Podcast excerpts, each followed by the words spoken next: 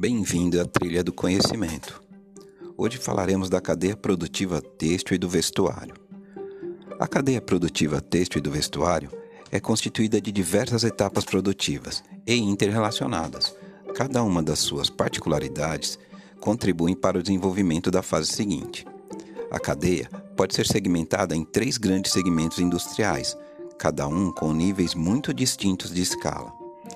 São os segmentos fornecedor de fibras e filamentos químicos, que, junto de fibras naturais do setor agropecuário, produz matérias-primas básicas que alimentam as indústrias do setor de manufaturados têxteis, fios, tecidos e malhas, e de confecção de bens acabados, vestuário, linhas, lar e etcétera.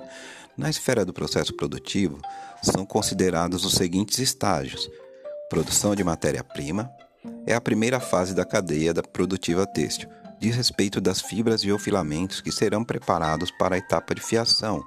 Compreende o processo químico-físico de extrusão de fibras químicas artificiais e sintéticas e a produção agrícola, fibras naturais vegetais, ou a pecuária de fibras naturais animais. Fiação. Reporta-se a produção de fios. Tecelagem.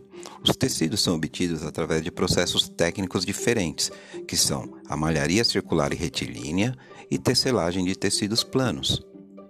Beneficiamentos têxteis ou acabamento. Compreende uma série de operações que outorga propriedades específicas ao produto, que são as cores, que compreendem os processos de tingimento, e imagens ou desenhos, que compreendem a estamparia. Confecção.